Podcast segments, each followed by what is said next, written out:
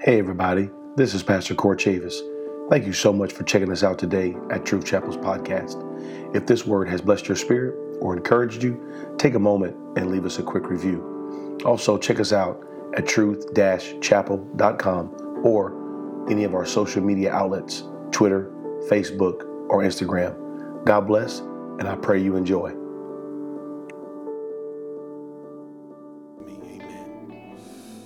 If you have a Bible today, turn me to the book of Joshua, Joshua chapter 1. Joshua chapter 1, and I'll begin there in verse 5 again. Thank you for being in the house of the Lord today. Thank you for being at Bible study. If this is your first time at Truth Chapel, welcome home, and we love you already. And we're so glad you're here. This is our Bible study time. We focus on the Word of God, and uh, we learn and we grow and we glean and we mature. Amen. The book of Joshua, chapter 1, beginning in verse 5. When you have it, say, I got it. There shall not any man be able to stand before thee all the days of thy life. As I was with Moses, so I will be with thee. I will not fail thee nor forsake thee. Be strong and of a good courage, for unto this people shalt thou divide for an inheritance the land, which, was, which I swear unto their fathers to give them. Only be thou strong and very courageous, be thou uh, that thou mayest observe to do according to all the law which Moses my servant commanded thee. Turn not from it to the right hand or to the left, that thou mayest prosper whither thou goest.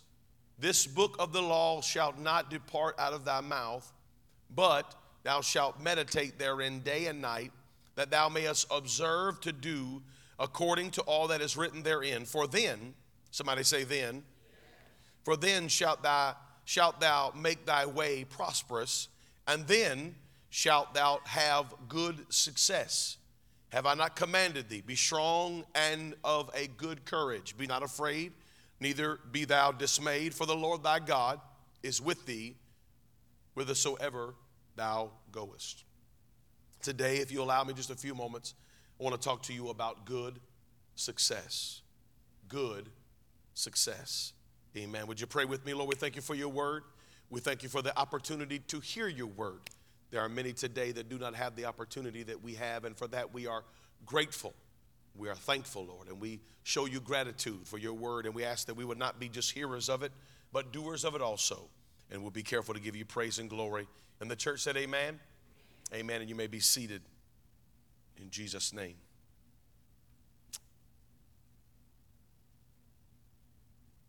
Our reading today in the book of Joshua, chapter 1, many of you know this, but uh, I'm going to assume that you don't. So uh, sometimes as preachers, sometimes as preachers, we get really comfortable saying things like, yeah, you know this story, uh, and maybe you don't know this story. Um, so I, am going to try not, to not get trapped in that colloquialism, and I'm going to say, uh, I'm going to pretend like you don't know the story. The children of Israel have been led out of Egypt, um, and they have a leader, and his name is Moses. Moses will be a proverbial foreshadowing of Jesus Christ himself. He stands between God and the people. Moses writes the Torah, the first five books of the Bible are written by Moses. Moses is able to go to the mount and he's able to see the hinder parts of God. And from that moment, from that enlightenment and that revelation, Moses begins to write, and he writes the book of Genesis, and he writes to us about creation from a standpoint of revelation and illumination. Uh, th- there are a few things in the book of Genesis that especially in the story of creation. In the story of creation, there are a few things that are obscure and we don't really understand them. But when you when you understand that uh, the man that wrote this book wrote this book hundreds of years after this happened, or some may even say thousands of years after this happened, because we lose track of time a little bit in the garden. And so we don't know how long it was between the time that, that this took place and the time that Moses wrote this. But Moses is looking back in time and he's seeing what happened and writing it as one who is observing and not as one who was a witness and was there. And so Moses is the leader of God's people, and Moses leads God's people out of Egypt after over 450 years of slavery. They are brought to Egypt, under undue circumstances because of a famine, 70 of them. And now uh, each theologian has his own idea, but somewhere between two and three million people are walking out of, uh, the land of captivity that has become, um, that went from a land of salvation to a land of captivity. And so now they are 450 years removed from that, and they are marching out of Egypt. And as they march out of Egypt, God does great miracles, signs, and wonders. He opens the Red Sea. We know all of this. Um, if you want to read this, you can go back in the book of Genesis and Exodus and you can read this story um, in its entirety from the Exodus chapter 1 on through uh, the story of the Exodus of the children of Israel. And when we get to this place, they come to the land that God promised them. God promised them land. God promised them land. God promised them Canaan all the way back with Abraham. He told Abraham, everything you see, every, every place you put your foot, this is your land. I give it to you, and I give it to your children and their children and generations to come. You shall have many sons, he told Abraham, and they shall be as the sands of the sea. Your people shall be like the stars in the sky. And so here we are in this place, and Moses is the leader, and Moses has people who are succeeding him. And one of those young men, his name is Joshua. It is Joshua and Caleb that go into the promised land to spy it out. They come back and they say, We are well able to take this land. God has given us this land. But there are 10 other men who bring, the Bible says, an evil report, that the report was evil. And they said, We can't do this. There are giants in the land. We're not ready for this. And so God makes them walk around in the desert for 40 years. And every man over the age of 20 dies in that desert except for Joshua and Caleb. Every other man over the age of 20 dies in that desert, and now these people are ready to go into the new land. And as they're going into the new land, Moses dies. Moses passes away, and he's able to look across the river Jordan, but he is not able to go into the land. He passes away, and Joshua becomes the leader. Now we have um, still maybe two to three million people about to go into a land that is littered with enemy Ammonites, Canaanites, Hittites, Perizzites, and the like. And we know that. God has already told them when you go into the land, you're going to face resistance. But know that I've given you the land. I, am going to go before you. The land is yours. But it's not going to be without struggle.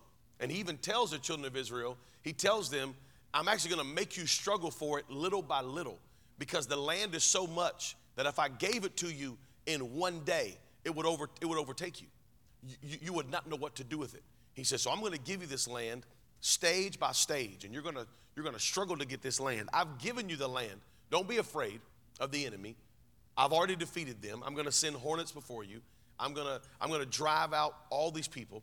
I'm to do this. All I need you to do is to go in step by step and now Joshua is the guy leading these millions of people into this new land. And Joshua is talking to the Lord in, in Joshua chapter 1, and the Lord is talking to him about what is next for Joshua and what is next for these people. And God informs Joshua in Joshua chapter 1 in our reading today that there will no man will be able to stand up against you. And he, he says to him, just like I was with Moses, just like I led Moses, and just like I didn't leave Moses, and just like I represented Moses well, and just like when Moses called my name, I was there. He said, just like I was with Moses, this is verse 5, I will be with thee, and I will not fail thee, and I will not forsake thee. He said, I'm not going to leave you, Joshua. I'm going to be with you just like I was with Moses. Just like I talked to him, I'm going to talk to you. And just like I led him, I am going to lead you. And he told him to be strong. Uh, several times between the fifth verse and the ninth verse, God tells Joshua to have courage. He tells him to be of a good courage. Then he tells him to be very courageous. And then he tells him again, be strong and be of a good courage. He continually tells him throughout these scriptures that what you're about to do is going to take courage. Someone say this with me Success takes courage. If it doesn't take courage to achieve it, it's probably not successful. Good success takes courage. You will have to go where you don't want to go. You will have to fight what you do not want to fight. Courage is not the absence of fear. That's not what courage is. Courage, courage is not the absence of fear. Courage is action in the presence of fear. Somebody, you can write that down if you want to. You can take that. Courage is action in the face of fear. It's I'm afraid, but I'm not paralyzed by my fear. I'm going to act. And so Joshua definitely is afraid. The Lord is telling him to be not afraid, but he's a human. And he, and he, and he is he is victim to the human condition. You are victim to the human condition. There's nothing you can do about your humanity. You can't escape the flesh that you're living in right now. And if you do, you're dead. The, the flesh that you're living in right now, you are a victim and you are a slave to the human condition. But you don't have to be controlled by it, okay? I, I, I have the emotional context of fear. But the Lord is telling me to be courageous that he will not leave me nor forsake me. He's telling Joshua, Joshua, you have to have courage to go where you're going. You have to have courage to achieve what you're about to achieve, meaning that there will be fear, but don't be afraid. There will be obstacles, but keep on moving. If you got to walk around it, walk around it. Matter of fact, walk around it seven times. You, you, you will be successful if you're able to take courage, be very courageous. He said, Be very courageous that thou mayest observe to do according to all the law. It takes courage to do what God is asking us to do. If it doesn't take courage, then how can it be successful? If it doesn't take courage, then, then, then, then why would God even ask us to do it? Why, why would there be any kind of suffering, pain, brokenness, or failure in our way if God didn't say, listen, you have to be courageous? Because God knew all those things are coming.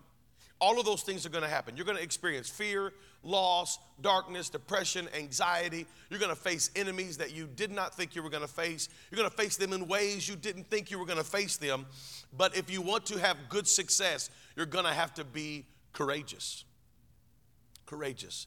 And I know that sounds just super duper like corny and it's, you, it's, it's, it's repetitious. You've heard it before and uh, it, it, you know, it sounds good in a book and, and, and it you know, makes for a good movie.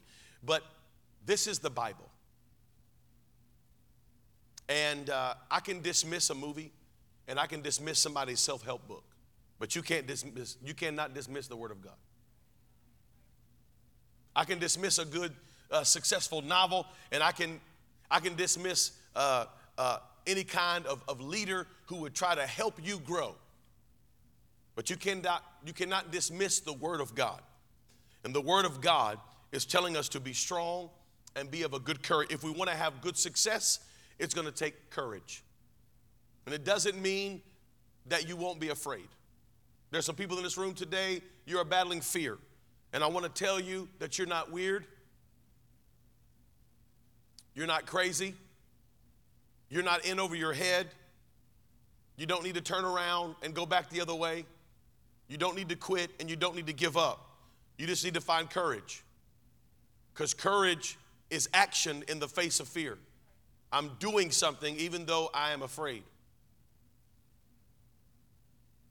Last, last Sunday, I, I, I wasn't here because I was, uh, I had been asked a year ago to facilitate a wedding for a young man that I went to Iraq with. When he showed up to Iraq, his name was Darius Jenkins, and some of you met him at my 40th birthday party, and he spoke. When Darius got to Iraq, he was very, very young and had just graduated basic training. He literally was fresh. I had been in the military since 1999 and even though I had never been in combat, I, I knew my way around the equipment and I knew my way around uh, the people and I knew, understood, you know, at least some level of what was expected of me in a combat situation. And Jenkins was fresh and he was uh, a little bit fearful at times uh, because we were getting bombed all the time. And uh, this past weekend, he reminded me of the third day we were in Iraq, and I forgot this story. I forgot the story. The third day we were in Iraq, Jenkins had KP. Now, if you don't know what KP is, that's kitchen patrol. We we've been there three days, and we have been bombed probably about 15 times in those three days. Continual bombing. They were dropping bombs in our camp all the time. And everybody was afraid. There was a thousand guys on a camp in the middle of nowhere, and uh, literally in the middle of nowhere. And you could see for about a mile and a half in a complete circle around our camp. And we have pushed up dirt. We call them berms. We pushed up dirt in a big, massive square. And um, they were trying to drop bombs in that square. And they did get a couple in, that, in there. Our first night there, they got one that literally landed uh, probably from probably from me to Brother Shorter. That's how close it landed to us. But it was on the other side of a, of a what we call a HESCO barrier. And that, that barrier saved our lives. I still have a coffee mug in my, in my possession with some shattered glass and rocks because it landed beside my truck. I just I was just standing there minutes before beside my truck. It tore our truck up and I picked up some of that glass that morning and I kept it and I said I'm always going to keep this to know that that's how close I came uh, to dying my first night in camp. Our third day we were everybody was on, you know, high alert. It was crazy and we were fearful and we, for any man to say he wasn't afraid, you're just you're just you're lying. You're, you're a liar and the truth ain't in you. Uh, but, but, but we just kept going, we kept working, and we were, we were eating dinner. It was, it was in the afternoon, and Darius had KP. He was just fresh out of basic training. He had KP Kitchen Patrol, and he's and and, and we, our kitchen was just like a little um, little pop up tent deal that they had made, and they just you know all the stuff's in a bag. They boil it in water, and then they pour it out into a dish, and you come and you it's it's like slop. It's horrible. It's it's the worst food you could imagine. Um, and it was beef and noodles. I knew it was beef and noodles because for the first two months in Iraq, that's all we had was beef and noodles and noodles and beef because we were the last camp on the supply train, and everybody would get the good stuff, and we got beef and noodles. So the the the they would keep changing it on the screen. They would say beef and noodle or the little chalkboard, beef and noodles, pastries and beef, uh, noodles and beef. They just kept changing the name of it, but it was the same thing. Trying to trying to get in our heads. And they dropped. So uh, Darius is, is, is carrying a big pot of that water that we boil the bags in. He's carrying it out and he takes it and he dumps it uh, in this little area where they were dumping all that, all that, the water they would use that they had boiled. After you boil four or five or 20 or 100 bags, it just gets old and they dump it out. He's dumping it out and a mortar round landed right beside him. Thunk! Just landed in the soft ground and it's just sitting there and he's looking at it and it's just spinning. This, this really happened in real life. And he's like, mortar. And he, he takes off running. He drops the pan, takes off running. The, the mortar round did not go off. It did not explode. It would have probably killed him and maybe four or five other kitchen guys that were standing there right around. It just landed in the soft sand and just stuck there. Of course, they're shooting mortars at us. No joke. They're shooting mortars at us that the Russians left in the 40s. This, this, this, this is what they were doing. So they were finding mortars that the Russians left in the fort. They were finding them out in the fields. They were taking them and dropping them in, tubes. It was craziness. So they, they, it, it lands. He runs back into the KP. He's like, mortar. And then two or three more land, and they're boom, boom, boom. And everybody goes on high alert. And the, the NCOIC of the kitchen patrol, the, the non commissioned officer in charge, the sergeant, takes Jenkins' gun he said, Give me your weapon. And he takes Jenkins' gun from him and runs. And Jenkins is standing there with no gun now. And he runs. And everybody gets on, on the, the edge of the, uh, of the border because someone said they're on their way. And so we all go up to the edge of this berm and we're looking out. You can look out a mile and a half, and here comes a truck. And the truck is just driving on the road as fast as he can go. Whoa. And we're like, here we go. He's coming in. He's got a bomb. He's going to blow us up. We can see the sparks flying out of the back of the truck and everybody's terrified. It's just, it's, it's fear. And And I had really forgot about this story until we were, last weekend. And Jenkins was like, "Y'all remember the day?" And we're all like, "Oh my gosh!" Tried to wipe that out of my mind. Actually, uh, appreciate you bringing it back. So this truck's coming, and they're still bombing us. There's bombs coming in, and and they're landing just different places, and and guys are screaming and yelling, and uh, it's it's war. And I'm sitting next to a, a, tower, and I can hear them on the radio, and they're back and forth. Where's it coming from? Where's it come from? We got to get mortars out now. We got to get mortars out now. So we start firing back, and here's this truck, and say, "Man, there's a truck coming. The truck coming," and we can see it coming from a long ways away. It's got sparks flying on the back of it, and so someone at the TOC, which is the Tactical Operations Center, someone says over the radio, "Fire a warning shot." Well, you got to imagine, there's like 500 guys on this berm, and none of them can hear the radio. I was sitting next to the tower, so me and probably 20, 30 guys around the tower heard the radio, and we heard the guy say, fire warning shot. Well, they did. They got a 50 cal and just fired a couple rounds, boom, boom, boom, down range, just, you know, over the front of the truck.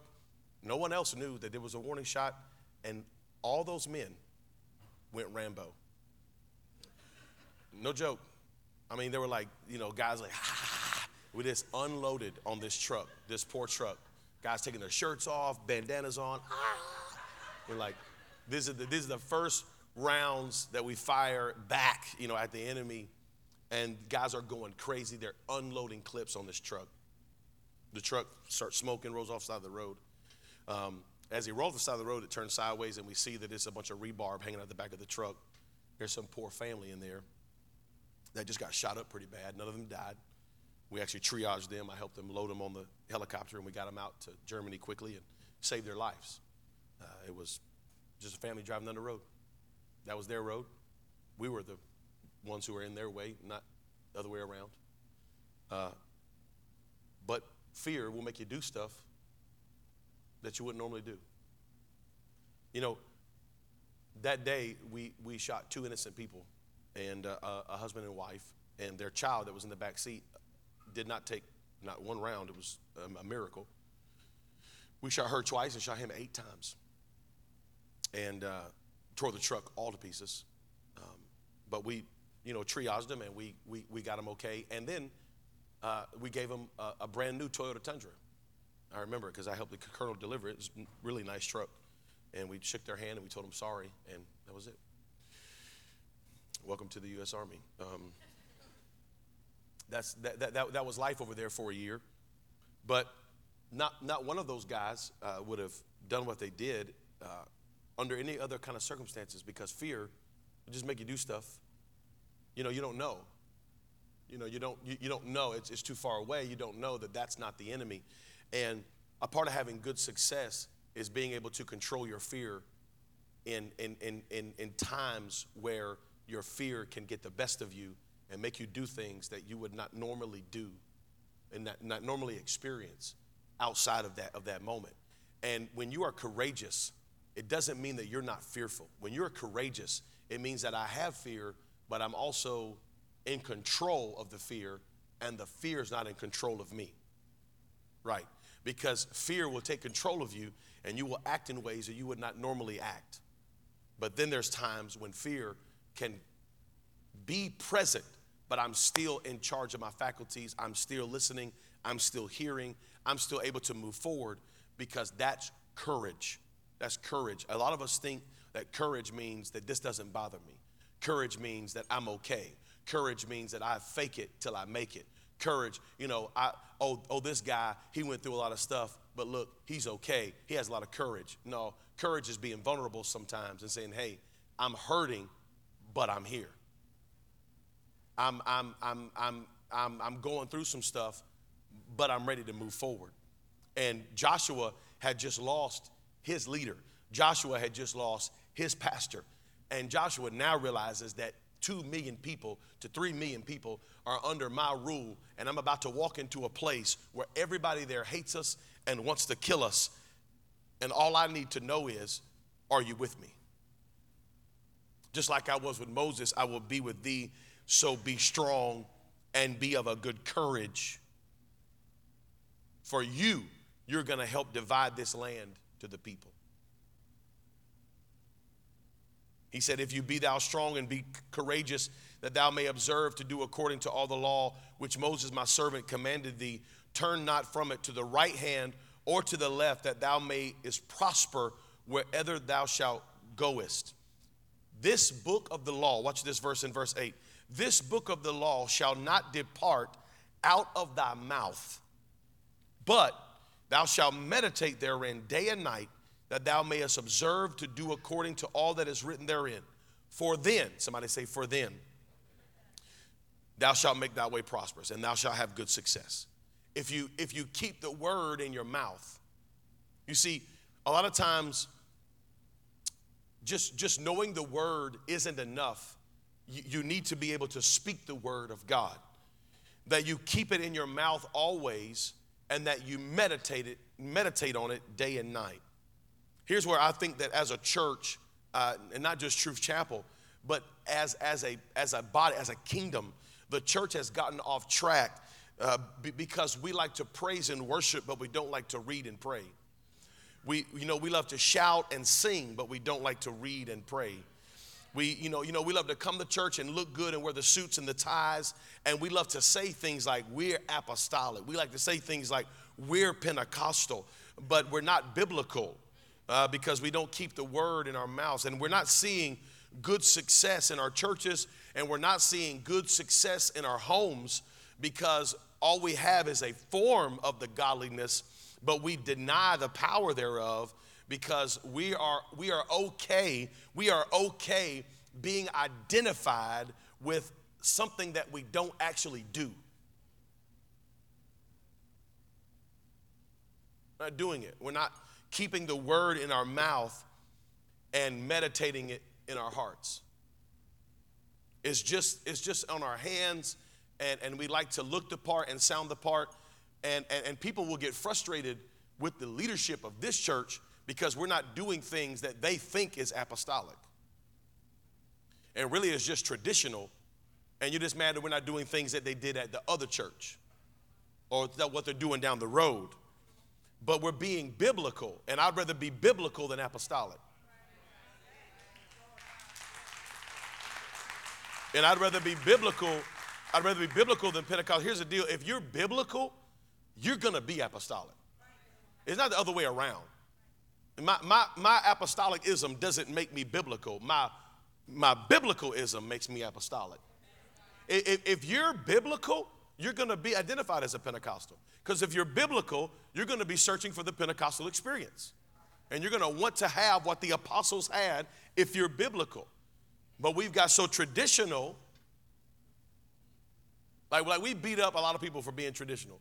Like we beat up a lot of denominations for being uh, traditional, and we beat up a lot of other religions for being traditional. But we got our tradition snakes in the house too. We got our sacred cows, and we got our things that, that we love to stand behind and beside and say, This is it. But if you if you would bounce that thing off the word, if you would take whatever that thing is you think that's so precious and you bounce it off the word, you would realize that it would crumble. There's pieces of it that are right, but the whole thing is not is not right. And, and you can't, you got to stop giving people a piece of bread and tell them it's the whole loaf. But, but what happens when you keep the law in your mouth and you meditate on it in your heart, that's when you find good success. This church will be successful when we can speak what we believe and believe what we speak. If we're gonna be who we say we are, we have to be who we were. And when I say who we were, I'm not talking about the 60s. Anybody want to talk back to me right there? We got so many people saying, man, we got to get back, we got to get back to who we were. Well, who are you talking about? You talking about 60s or 40s or 50s?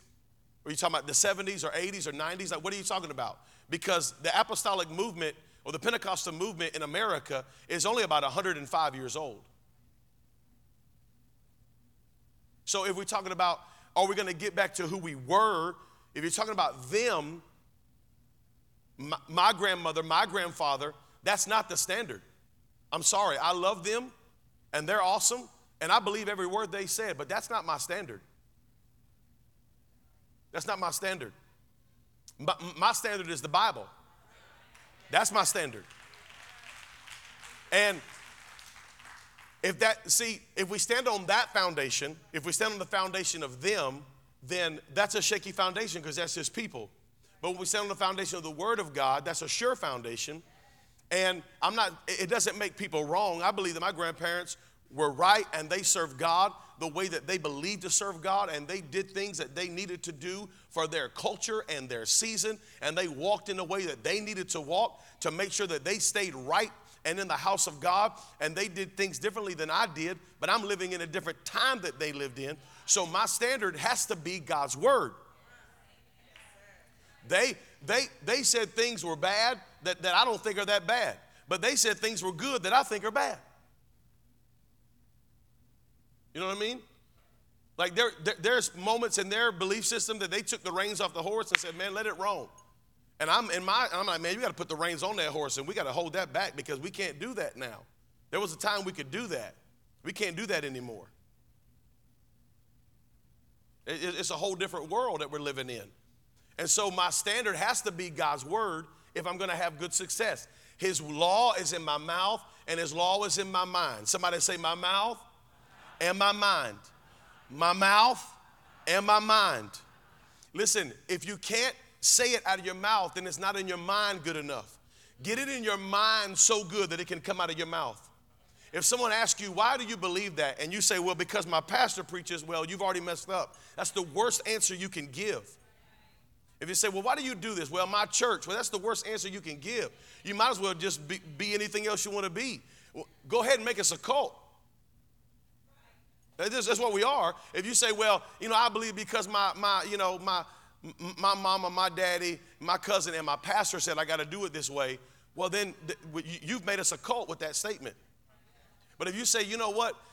The Bible said in the book of Acts, chapter 2, how can you, then that, that doesn't put it on any person, that puts it on a standard that we have. That word is a standard. And there's things that we do around here at Truth Chapel, and you look up on the platform and you see things differently than what you might see in the pew. You might say, well, why are we doing that way? Because we have a biblical reference to everything that we do. If, if we don't have Bible for it, we're very, we're very hesitant to put something on that. Now, I believe in standards as well. You can, you can flip a hamburger, you can flip a hamburger wearing a camouflage outfit. But you're not going to do that at Burger King. If you're going to work for Burger King, you're going to be wearing some black pants, some black shoes that they tell you that you got to wear, a Burger King shirt, and a Burger King hat. You know why? Because Burger King has a standard. You can flip burgers in blue jeans and a tank top. But you, you, you're not going to do it at Burger King. You're not going to do it at McDonald's. I can cook this hamburger and be in my pajamas. Absolutely, you can. But you won't do it at McDonald's. You're going to be wearing that McDonald's hat. And in 2021, you're going to be wearing a mask. And you're going to have on a hairnet. You know what I'm saying? Because that's the standard. I can serve God any way I want to serve Him. Yes, you can. But, but, but not up in here. Well, I can, I, can, I can preach and I can teach and I can sing. Yeah, absolutely you can. But, but, but, but, but not in here. I can, I can worship God in my pajamas. Absolutely, you can. I believe that, but you're not going to be on this platform in your pajamas. Ain't nobody want to talk. Come on now, y'all. Why you looking at me like I'm crazy? It was okay. It was okay at Cracker Barrel. But we come to the church and we don't want any of that. But the problem is, is that if the word's in my mind, then I know that's, this is what David meant when he said, Thy word have I hidden in my heart. Well, we know you can't hide nothing in your heart because this is a muscle that pumps blood. What he meant was his mind. I hid your word in my mind that I might not sin against thee. It wasn't the music that kept me from sinning. It wasn't the shouting that kept me from sinning. You know, you know, it wasn't, it wasn't even the standard that kept me from sinning. It, it, was the word that was in my head that when I tried to touch the evil thing, the word, no, no, you, you know better than that. Because the Bible said, the Bible said, the Bible said, and if you don't have a reference for what the Bible said, then you may do something that you're not supposed to do. You may believe something that you're not supposed to believe. It's why a lot of our teenagers and a lot of our young adults get super confused when they go to, you know, college we, blame it on the professors and the liberals, and we, we, we blame it on all that stuff. But really, it's our fault.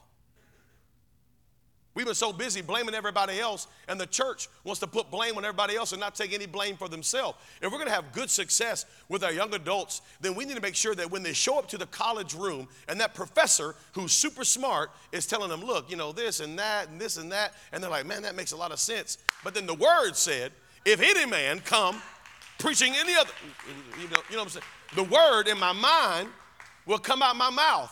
If you don't have the word in your mind, you can't keep it in your mouth. And we're confused because we go to places where people are super smart, but we'd have no word to back it up.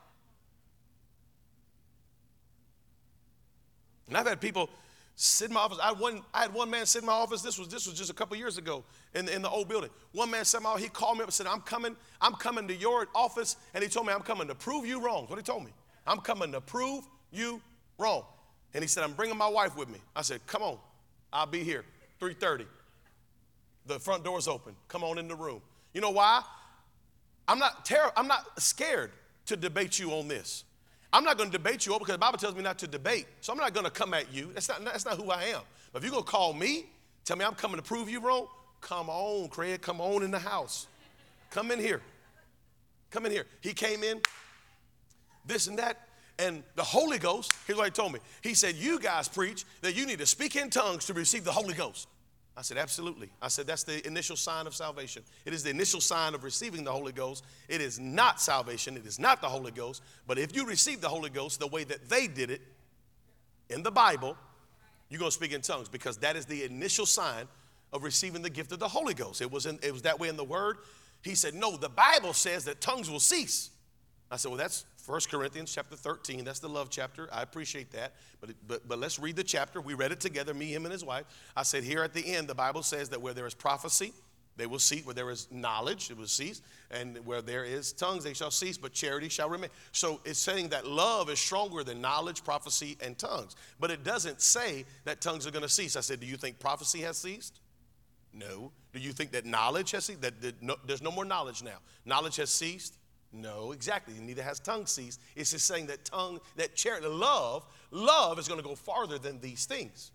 Love out. I said, matter of fact, let's go to the next chapter, 1 Corinthians chapter 14, where Paul specifically tells us to don't forbid people from speaking in tongues.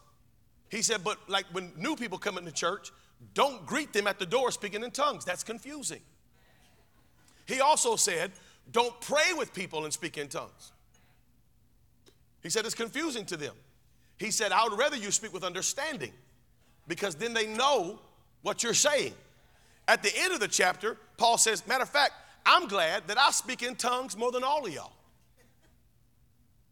So if tongues cease, if that's what you're telling me, then why did he say this in verse 14? He had no answer for me. He said, Well, the sign of the Holy Ghost is joy, happiness, and miracles.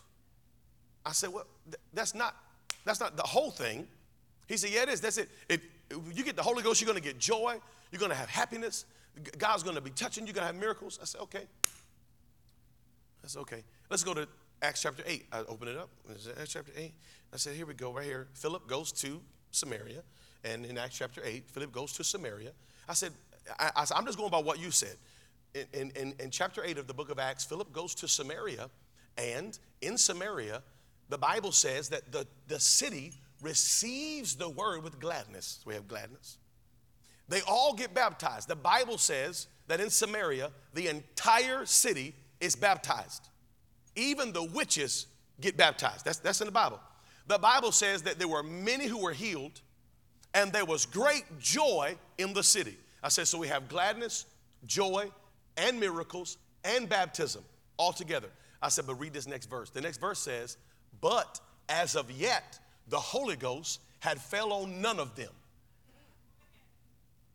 So there was joy, there was gladness, there was baptism, and there was healing. But none of them had received the Holy Ghost. Why? I said, the, but let's keep reading. So Peter and John came, the apostles came, because none of them had received the Holy Ghost yet, and they laid hands on them and they received the Holy Ghost. His wife said, I see it. He said, No, no, no, no, you don't. He did. He said, No, you're confused. He told his wife, You're confused. I said, Bro, this was your idea. You called me, I didn't call you. I'm just showing you what the word says. Because you cannot have the word in your mouth if it's not in your mind. And people are going to test you and push you.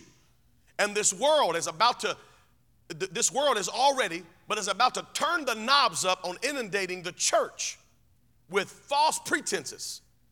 And, and, and, and if I know the word, what good is it for you? If I know how to combat people that are saying, no, you're wrong, what good is it for you? You, if you want to have good success. And when I started talking about good success today, if you were thinking dollar bills and cars and, and, and, and houses, you were way off. Because I'd rather have success in the Word and success in what God wants me to do and, and success in God's calling in my life than anything else. Because if I'll make His kingdom first, He'll take care of my kingdom. Amen? And, and, and if I would, would give Him everything that I have, He told me, I will give you the desires of your heart. Yeah. Keep the word in your mouth and keep the word in your mind. Then, then, then, then, then, then, then you shall make thy way prosperous. And then thou shalt have good success. My desire from the onset of starting this church to this very moment has been for you to get in your word. I've tried to preach and teach in a way that would excite you about the word of God. I've tried to bring you the word in such a way that would say, man, I need to read that again. I've tried to, I've tried to bring the word and teach and preach in a way where you would go home and go, I, I thought that story said something totally different. Let me read that story again. I've tried to bring you the word in such a way where you would be excited about the word of God. Because my job as a pastor, my job as a pastor is to shepherd the sheep. And I've seen real shepherds in Iraq, real shepherds. And w- when we think shepherds, every one of us think Ireland. But Jesus wasn't in Ireland. He wasn't eat, eating bangers and mash, okay? Jesus was in the Middle East. And he was talking about shepherds in the middle of in the Middle East. He wasn't talking about shepherds in Ireland, on the green grassy knolls of Ireland.